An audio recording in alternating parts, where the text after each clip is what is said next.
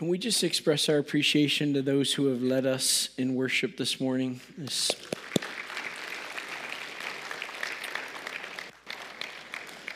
I want to just say good morning. It is so good to be with you, and uh, I'm looking forward to the time that we're going to share in God's Word over the next few minutes. For those of you who don't know me, my name is Chris Williams. I get to serve here as the lead pastor, and it is a joy for me to have that opportunity. Whether this is your first Sunday here or your thousandth Sunday here, just want to let you know we're so glad you took time out of your weekend to be here with us this morning. And for those of you who are joining us online, I just want to look in the camera and just welcome you, especially. We're so glad that you're here with us. And I know all of you here in the room want to say a warm welcome to those who are joining us online. So, can we just welcome them this morning?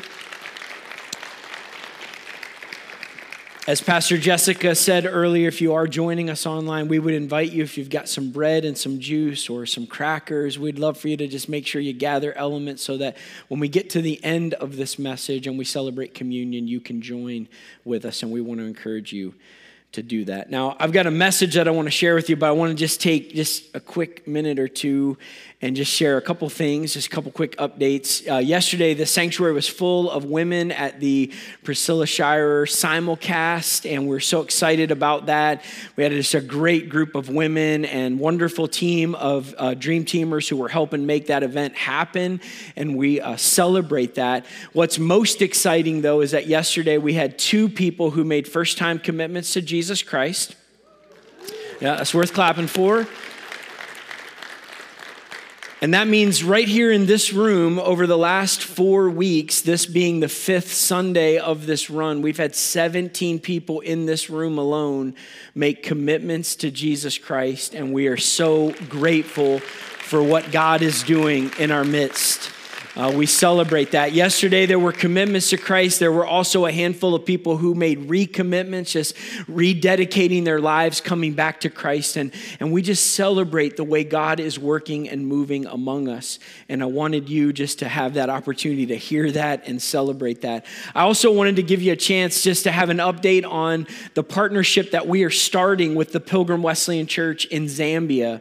A few weeks ago, we launched uh, this partnership, and we had Bishop Colombo here, the former bishop of the Pilgrim Wesleyan Church in Zambia, along with Dr. Henry Smith. And they shared with us about this new university that's going to be started in Zambia that will serve Zambia, but it will serve the entire continent of Africa. It's the first Wesleyan university outside of North America. And we get to be one of the founding partners of this university. And we've we kind of put before you as a congregation a giving challenge as just our initial offering to go towards the startup cost for this university. And we challenge the congregation to listen to the Lord and to, to do whatever he lays on your heart. And, and we said if, if you give $3,000, we had a $3,000 match that we were going to combine with that. And our goal was to give at least $6,000. Well, over the first two weeks of offerings, you as a congregation have given almost $4,900. Yeah, uh, you can clap for that. That's good. It's good stuff. And when you add the $3,000 match to that, we've given $7,894 so far. And I know that there are people who spoke to me this morning when they were coming in saying, I can still give today, right? And yes, you can. Today's the last Sunday for this particular offering challenge. And so if you've planned to give to Zambia, you can do that. You can do that online, lakeviewwesleyan.org slash give. And in the drop down menu, select the fund that says other restricted. And all of the offerings given to that line this day will go directly to the Zambia offering. If if you're giving here in person, you can give cash. You can go back to our giving uh, boxes in the back, and we have envelopes back there. You can just put the cash in the envelope, write Zambia on the front, and then that money will go directly there. If you're writing a check, Lakeview Wesleyan Church, put Zambia in the memo line. And we just want to encourage you to give, again, not under any kind of compulsion or duty or feeling obligated to give. Just whatever God lays on your heart, just give it cheerfully. Um, and we believe God is going to move this project forward as his people give faithfully. So thank you for your faithful giving. I do want to uh, turn our attention to the Word of God. So if you have a Bible or a device that has a Bible on it, I would encourage you to turn to John chapter 12. This is the fifth message in our series, which we're calling Conversations with Jesus. We've been looking at the Gospel of John, which is the fourth book of the New Testament. Bible is divided into two parts, Old Testament and New Testament. The New Testament is the second part of the Bible. And, and in the New Testament, the first four books, Matthew, Mark, Luke, and John, are known as the Gospels. They're different from the rest of the Bible in that their express purpose is to tell the story of the life and ministry and death and resurrection of Jesus Christ.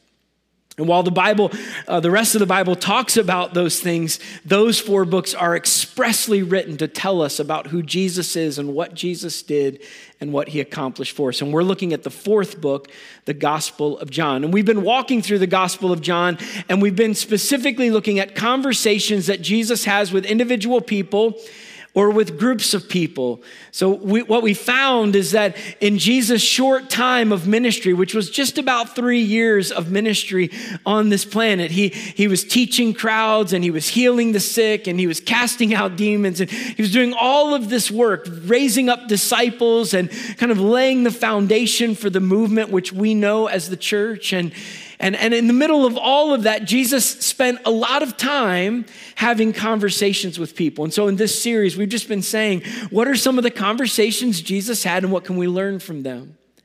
I'm not going to take time to review the whole series. I just want to remind you of what we talked about last week. Last week, we remember Jesus had the conversation in John 8 with the woman who was caught in the act of adultery. Remember this crowd of people, religious leaders, they brought this woman who'd been caught in the act and they put her before Jesus and they're really asking for her to be executed. And they're, they're kind of publicly shaming her and guilting her. And in that conversation, we saw Jesus having this radical acceptance of this woman extending grace to her and, and in many ways inviting the crowd that was accusing her to also extend grace. Remember, Jesus said, Any of you who are without sin, go ahead and throw the first stone. And all of the religious leaders who were accusing this woman, they just walked away one by one. And then all we were left with was Jesus and this woman. And Jesus said, Where are all of your accusers? And she says, They're, they're all gone. And Jesus said, Well, then I don't condemn you either. He accepted her and he gave her grace. And then, right at the end of the conversation, Jesus turns the conversation to say to her in just one simple phrase, Go and sin no more. Right? There's this compassionate Jesus that we see in John 8. He accepts her, he welcomes her, he extends grace to her, and then right at the end, he, in essence, in just a short phrase, invites her to a life that's different. A life that would actually begin to match the life that Jesus wants her to live. And so as we think about John 8, I, I, think the primary picture we have of Jesus is this compassionate Jesus who, right at the end, invites her to commitment. And, and maybe we could say in John 8, we see kind of the softer side of Jesus. I, I just say that because in John 12, we're going to see kind of the tougher side of Jesus.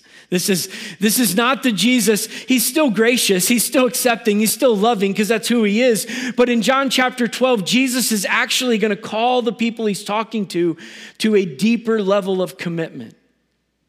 He's not, he's not just welcoming them and accepting them and giving them grace to say, here's grace, now go and do whatever you want to do. No, Jesus is saying, there's a life that I have for you to live. And, and the compassionate Jesus always invites people to commitment. You cannot separate those two things. If you separate either one of them, you do not have a full picture of Jesus. He did not come just to be compassionate, and He did not come just to call people to commitment. It is this compassionate Jesus who invites people to commit their lives to Him. It's compassion and commitment, it's grace and truth. It's both. And we're going to see that in John chapter 12. So if you have your Bibles, let's look in John chapter 12. We're going to begin reading in verse 20. This is what it says Some Greeks who had come to Jerusalem for the Passover celebration paid a visit to Philip, who was from Bethsaida in Galilee. And they said, Sir, we want to meet Jesus. Philip told Andrew about it, and they went together to ask Jesus. Jesus replied, Now the time has come for the Son of Man to enter into his glory. I tell you the truth, unless a kernel of wheat is planted in the soil and dies, it remains alone, but its death will produce many new kernels, a plentiful harvest of new lives. Those who love their life in this world will lose it. Those who care nothing for their life in this world will keep it for eternity. Anyone who wants to serve me must follow me because my servants must be where I am. And the Father will honor anyone who serves me. Now my soul is deeply troubled. Should I pray, Father, save me from this hour? But this is the very reason I came. Father, bring glory to your name. And then a voice spoke from heaven saying, I've already brought glory to my name, and I will do so again. And when the crowd heard the voice, some thought it was thunder, while others declared an angel had spoken to him. And then Jesus told them, The voice was for your benefit, not mine. The time for judging this world has come when Satan, the ruler of this world, will be cast out. And when I'm lifted up from the earth, I will draw everyone to myself. He said this to indicate how he was going to die. The crowd responded, We understood from the scripture that the Messiah would live forever. How can you say the Son of Man will die? Just who is this Son of Man anyway? Jesus replied, My light will shine for just a little longer. Walk in the light while you can, so the darkness will not overtake you. Those who walk in the darkness cannot see where they are going. Put your trust in the light while there's still time. Then you will become children of the light. After saying these things, Jesus went away and he was hidden from them. This is the word of the Lord. Now, we're going to kind of unpack this conversation, but I think a key right at the beginning of this conversation to understand is this primary metaphor that Jesus uses right at the end of this conversation. It's a metaphor that really stretches throughout the entirety of Scripture, and it's this metaphor of darkness and light. Darkness and light what, what this metaphor is all about is taking two things that everybody understands. You don't have to explain darkness and light. People know when they're in a dark room, they know when they're in a room that, that's full of light. We, we understand those two realities, but in Scripture, those two realities are really used to describe kind of two competing philosophies the philosophy of the world, the, the ways that are opposed to God, the, the, the way of life that doesn't live the way God wants us to live, that's known as darkness. When things are evil or are directed by, by those forces that are opposed to God, those things are considered to be darkness. And on the other side, we have the, the Word of God and the will of God and the ways of God, and those things are considered to be light. And so there is this struggle between darkness and light. Jesus' own coming was foretold using this very metaphor. The Old Testament prophet Isaiah in Isaiah chapter 9, verse 2, talks about the fact that there's darkness and there's light. Look at the screen. Those, the people who walk in darkness will see a great light. And for those who live in a land of deep darkness, a light will shine. This is Isaiah foretelling the birth of Jesus. That this world is dark, but there's a light that's coming. This is a metaphor that stretches all throughout Scripture. Now, for people who have pursued God down through the ages, we have understood this metaphor that there's darkness and there's light. And, and, and for people who are really serious about following God, we want the light to win. It's okay to say amen if you believe in God and you're a follower of His. We want the light to win. That's why we engage in sharing the good news of Jesus Christ because we want to see the light overcome the darkness and we want to see the darkness pushed out of this world so that the world becomes everything that God wants it to be. But down through the ages, if you read history, you'll discover that the people who love God and have pursued God and who want light to win over darkness haven't always approached that reality in the best way.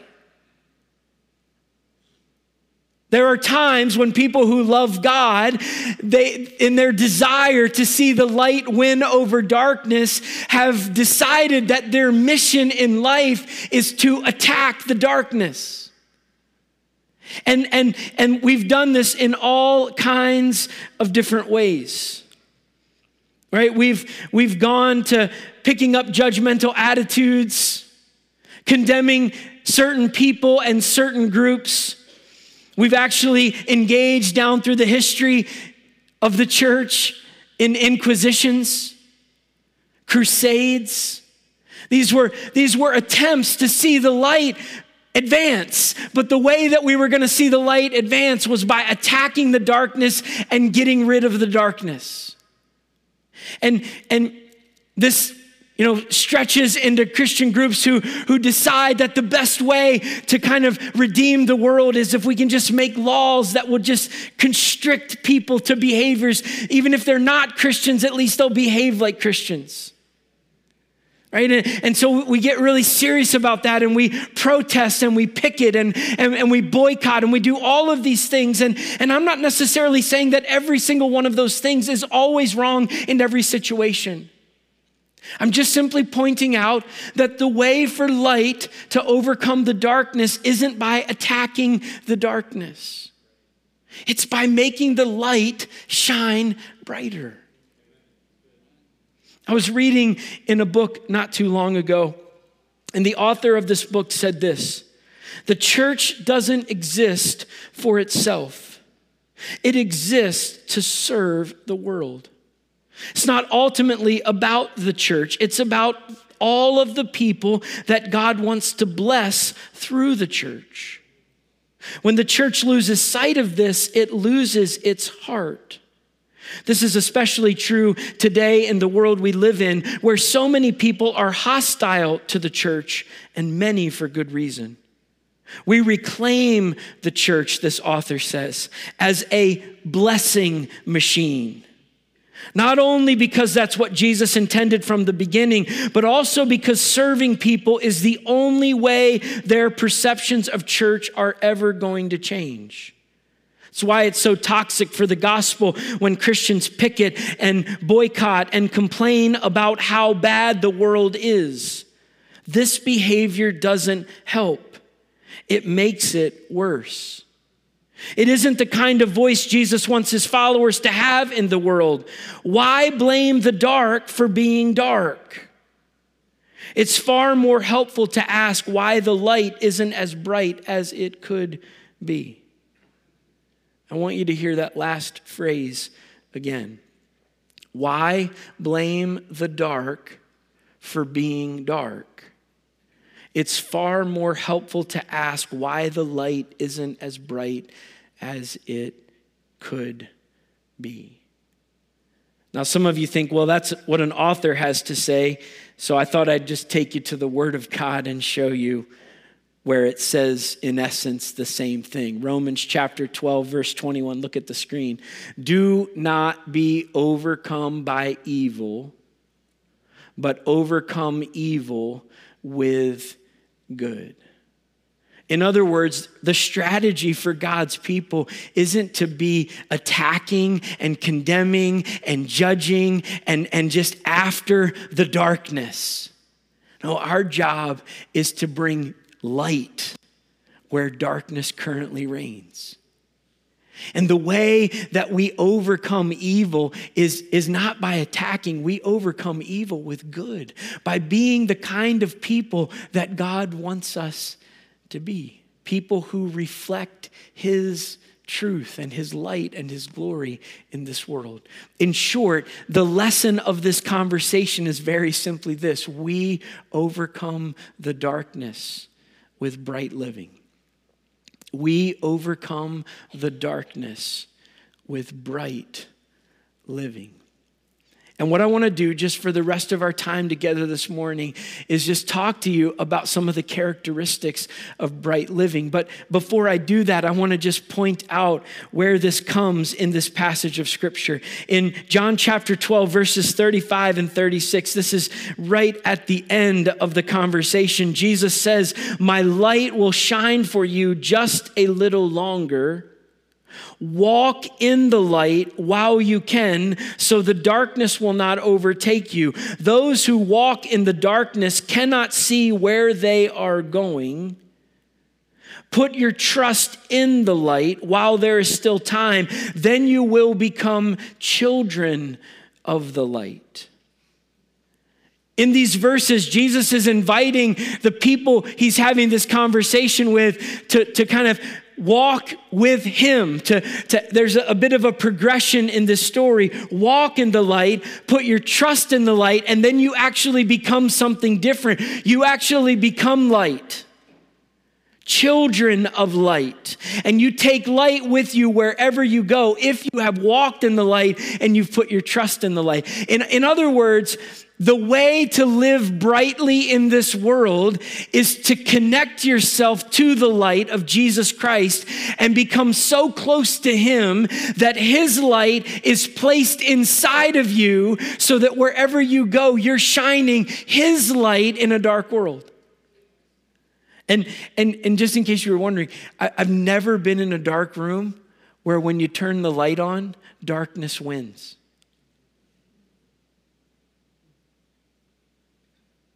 I've, I've, never, I've never turned a light on and, and then the darkness just overcame it. The, the light always pushes back the darkness every time. The way that we shine brighter is just connecting ourselves to Jesus Christ and becoming like him and letting him put his light in us. Long before the days of Apple Watch, which I mean, I don't even, it just makes me shudder to think about those days. But, but, but they did exist. There was a day before Apple Watch, and, and, and I had a watch that, that I wore uh, before Apple Watch was a thing. And, and, and this watch kind of had a neat, neat feature. Besides being made the old fashioned way with like gears and hands and stuff, um, like it, it had a really cool feature in that the hands of the watch could glow in the dark. And so, if you found yourself in a situation where all of the sudden the lights went out and, and you needed to tell what time it was, you could look down at your watch and you could still see the hands. Even if you didn't have any external light, you could look down and you could know what time it was. Uh, here's the thing about this watch, though in order for the hands to glow in the dark, it had to be exposed to light first.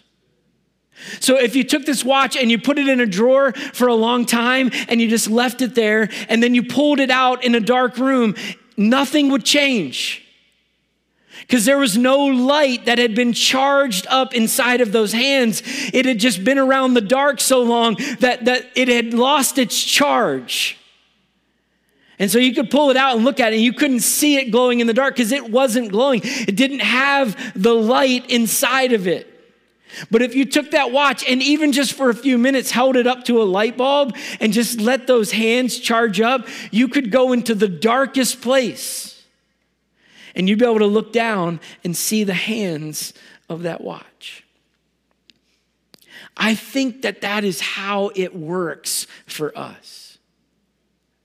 That, that if you're a follower of Jesus and you live your life as a Christian, if you don't spend the time that you need to spend in the Word of God and in the presence of God, communicating with God, you will not be charged up to go into the dark environments in our world and actually be able to shine the light in those places. This is why it is so critical for those of us who are walking with Jesus to actually spend time with Him, to let His light charge us up so that His light is inside of us. And then we walk into those environments and His light shines forth.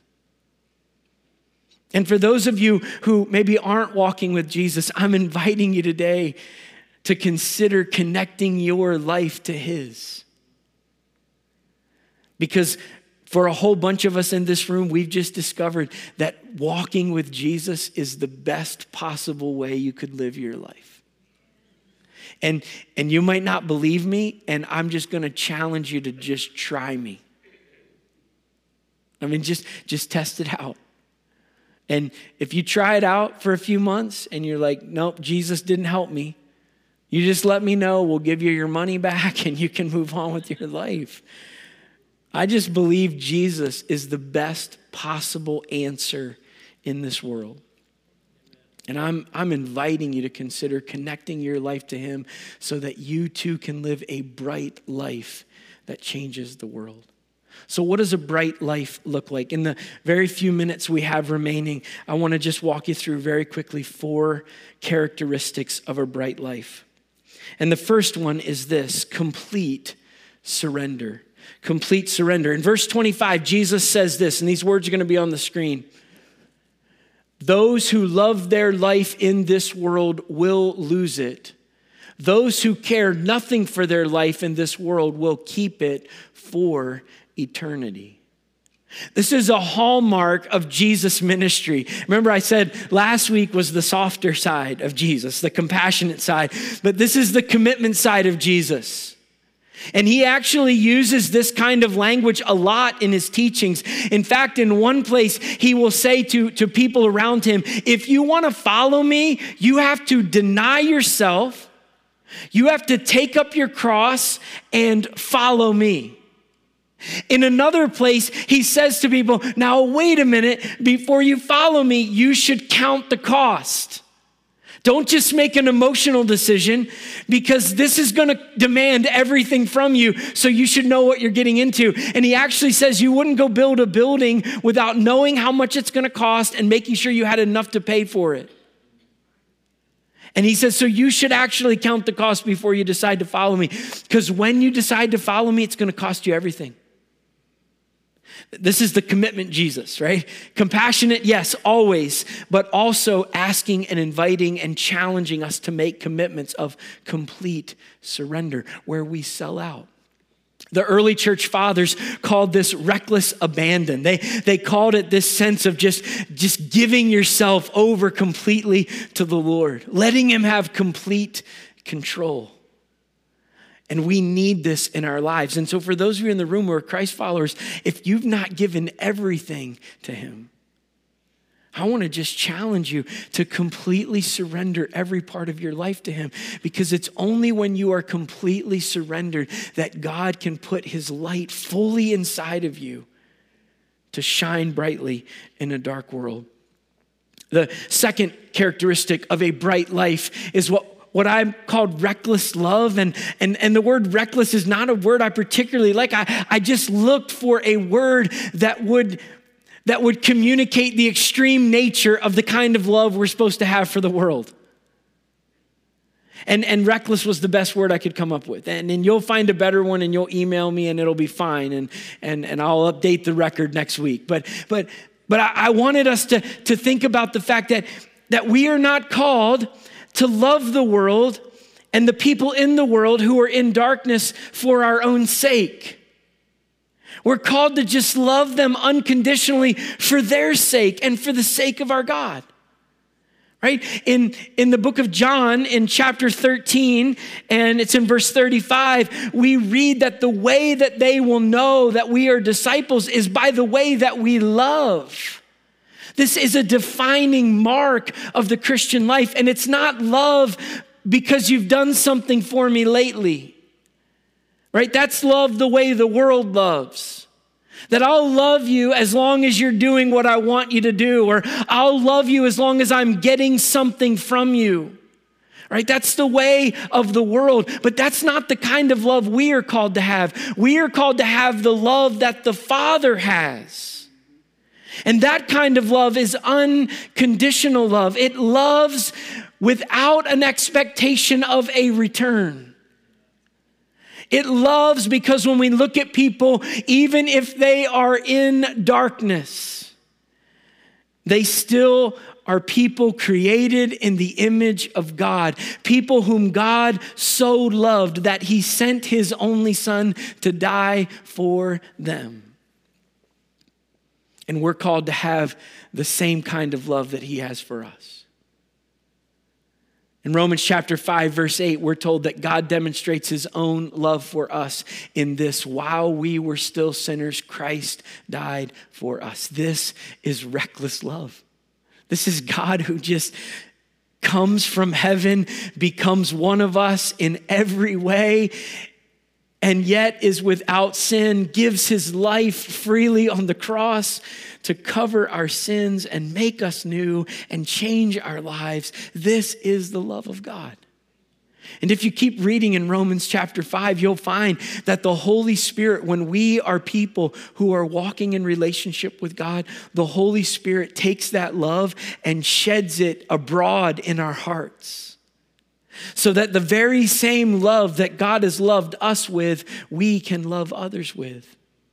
This is why John Wesley, when he described what it looked like to live a holy life, used terminology of perfect love. He said, when you are living exactly the life that God wants you to live, you will love God with all your heart, soul, mind, and strength, and you will love your neighbor just like you love yourself.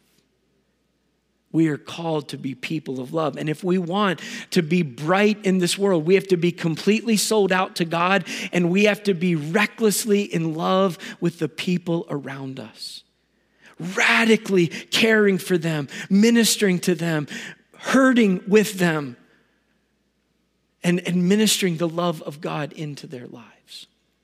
Complete surrender, reckless love. Third, we have to willingly serve. We have to willingly serve.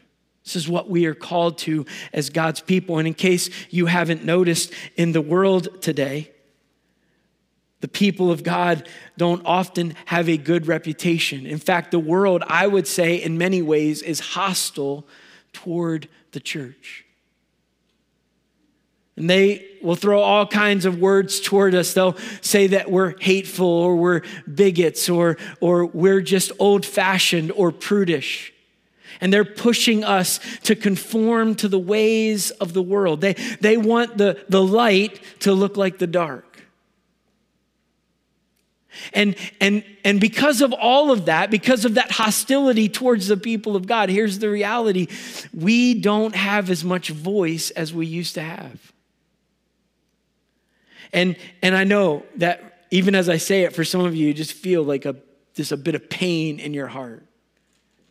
And we can spend all of our time and energy lamenting that fact or, or, or kind of lashing out at the world and telling them they really should listen to us. Or we can actually get busy about helping the light shine brighter. Because I think the way to have a voice in a culture that is hostile towards us is because we are so sold out to God. We have such deep love for everyone around us. And whenever we can, we roll up our sleeves and we go to work to serve the people around us and meet needs and make a difference. And if we're doing that, we will have a voice to speak into people's lives. Now, will our culture ever put us back in the center? Who cares? Who, who cares? Just serve the people around you and make a difference in their life. And just let the work of God ripple out from where you live and make a difference in your neighborhood and in your work environment and the school where you attend. Just let it ripple out and whether the culture ever bows down and, and serves the church, who cares? We're just going to be about the business of changing the world one life at a time. Just like yeast works its way through a lump of dough, you can't see it, you can't find it, you can't pull it back out once you've put it in the dough. It's in there. That's who we are. And we don't need anybody to recognize us or put us on a platform or honor us. We're just going to go out there because we're completely sold out to God. We love with the love of God and we serve everyone around us and we meet needs and we're just going to make a difference. That's what we're called to. One more characteristic, and it's this that if we're going to be people who shine brightly in this world, we have to have selfless sacrifice. And this is why complete surrender is the first step in the process because as you love and serve in the way that God has called us to love and serve, it's gonna cost you something. There's just gonna be moments when you're gonna have to roll up your sleeves and you're gonna have to get your hands dirty, and, and, and it's just the way it is. Or, or, you're going to have to come alongside of someone who's in a really tough, difficult situation, and it's going to be messy, and they're going to take two steps forwards and 18 steps backwards, and you're going to wonder, is it even worth it? Am, am I making any difference? And you're going to have to stay in it, and it's going to cost you something. Or God's going to ask you to take something that you have and give it to someone else because they need it more than you do, and that's going to cost you, and you're going to have to sacrifice. This is what, this is what it means to, to follow Jesus, to deny yourself, to take up your cross, and to follow him. In this passage of scripture, Jesus says right at the beginning or near the beginning in verse 24, he says, I tell you the truth, unless a kernel of wheat is planted in the soil and dies, it remains alone. It's just one seed, it's just one life. But its death, if it is planted in the ground and it actually dies as seeds do, when it dies, it will produce new kernels, a plentiful harvest of new lives. And what God is inviting every single one of us into is a life that actually counts for something beyond just this life that we're living in. He's asking us to give our lives for something that will count for all of eternity. And that's going to require sacrifice in our lives. There are going to be some things we have to lay down our comfort, our, our contentment, our safety we're going to have to step out in faith and let God use us however He wants to use us. That is the sacrifice that is demanded of us. God is inviting us not to be people who go out and attack the darkness. He's asking us to be people who walk so closely with Him that our lives are bright with His truth and His Spirit and His presence. And then we just take that out into the world and we just live for Him wherever we go and we just let His light shine. In every room that we walk into, light always wins. It always wins. You just walk into a dark place and you shine the light and you just watch the darkness begin to be pushed back this morning as we bring our time to a close and then we're going to celebrate communion. I just want to invite everybody just for a moment of reflection before we head into communion, just to bow your heads and close your eyes and, and just to take a moment to evaluate your own life. And, and I know a lot of people in this room are walking in relationship with God. You're already a Christian, you're a follower of Jesus, and, and you're committed to Him and He's forgiven your sins, He's changed your life, and you really are trying to walk on this journey. And, and if that's you today, and, and you've been sitting here in this room and God's challenging you, maybe it's surrender. Maybe it's sacrifice or love or service, whatever one of those characteristics, or maybe it's a collection of them that God's challenging you and saying, you know, I need more of that in my life. I need God's help to, to, to surrender or to love or to serve or to be willing to give it all for Him. If that's you this morning, I just want to ask you to slip your hand up because I want to just pray for you this morning. So, if God's challenging you as someone already walking with Him to shine brighter for Him, just raise your hand. I'd like to pray for you this morning. Yeah, there are hands going up all over the room. Hands going up all over the room. God, you see every one of these hands right now, and you see every heart that they represent. And I'm just praying, God, this morning that you would just meet every single person right where they are, and whatever it is you're challenging them with. Would you in this moment administer your grace and your truth into their lives? And would you make them shine brighter for you as they walk this journey forward from here? Fill them in a fresh and new way with your spirit and do a work in their lives. Now, there may be some of you here in this room this morning who are not walking with Jesus. Maybe you're here, someone invited you, or you just decided to come today, and you're in a situation where you, you, you heard the invitation earlier to connect your life to Jesus, and, and maybe you're willing to just say, I'm going to give it a try. I, I think I want to connect my life to Jesus. I, I want my life to count for something. And I want to be forgiven and changed, and I want to shine brightly and make a difference in this world. And if that's you today, all I'm asking you to do right where you're at, is just raise your hand.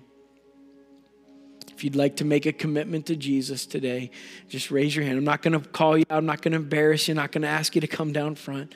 Just want you to raise your hand. Just hold it up high and keep it there. There be anybody today. God, you see our hearts in this room, and we're grateful, Lord, for just the way that you are working in our lives. And God, we're asking now as we go to communion, Lord, to celebrate the grace that you have poured out on our hearts and on our lives, that you would draw us closer to yourself.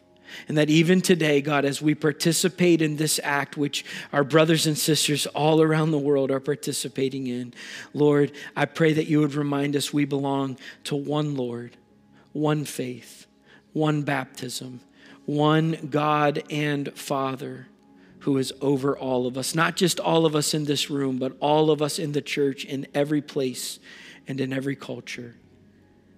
And God, your grace is enough for all of us. So, God, today we thank you, we praise you, and we commit these next few moments to you now. And we pray these things in Jesus' name. Amen. Now, you've already been told this morning that this is World Communion Sunday, and this is a practice that the Church of Jesus Christ has participated in since Jesus.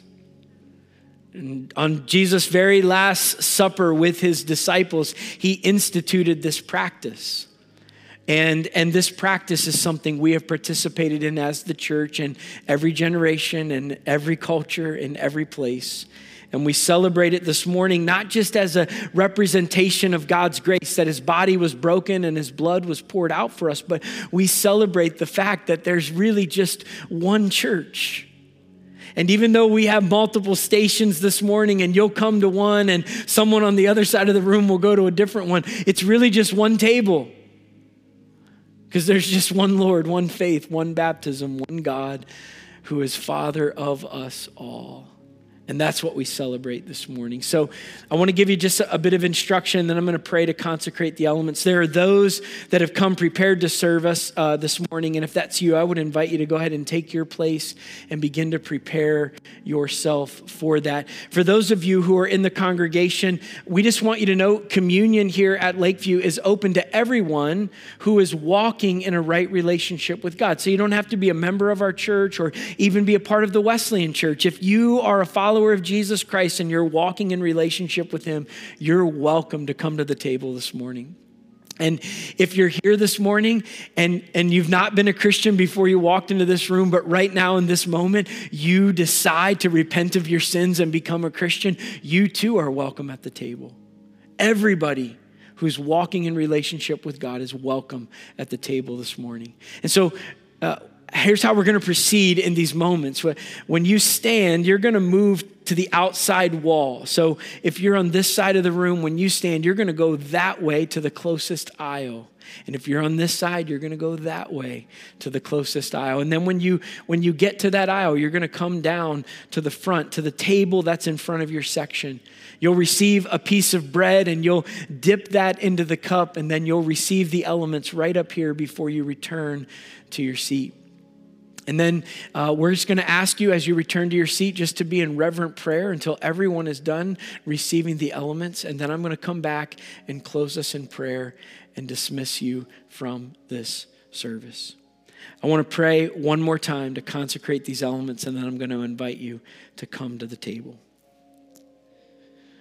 Lord, we pause at the end of this service now to again thank you for Jesus, that he was willing to come to die on the cross for our sins so that we could be made right with you. His body was broken and his blood was poured out. And this morning, God, I pray that you would take these loaves of bread and these cups that we have prepared. and that you would take these everyday, ordinary elements and infuse them now with your grace. So that as we receive these elements, this bread and this cup, we would literally receive the grace that you are pouring out on our lives in this moment. And let us be mindful that we are not just doing this with this group of people in this room, but we are doing this as part of a worldwide community known as the Church of Jesus Christ. And let us feed on you in our hearts with thanksgiving. So we give you these moments now and we pray these things in Jesus' name. Amen. My brothers and sisters, come to the table of the Lord and receive his grace.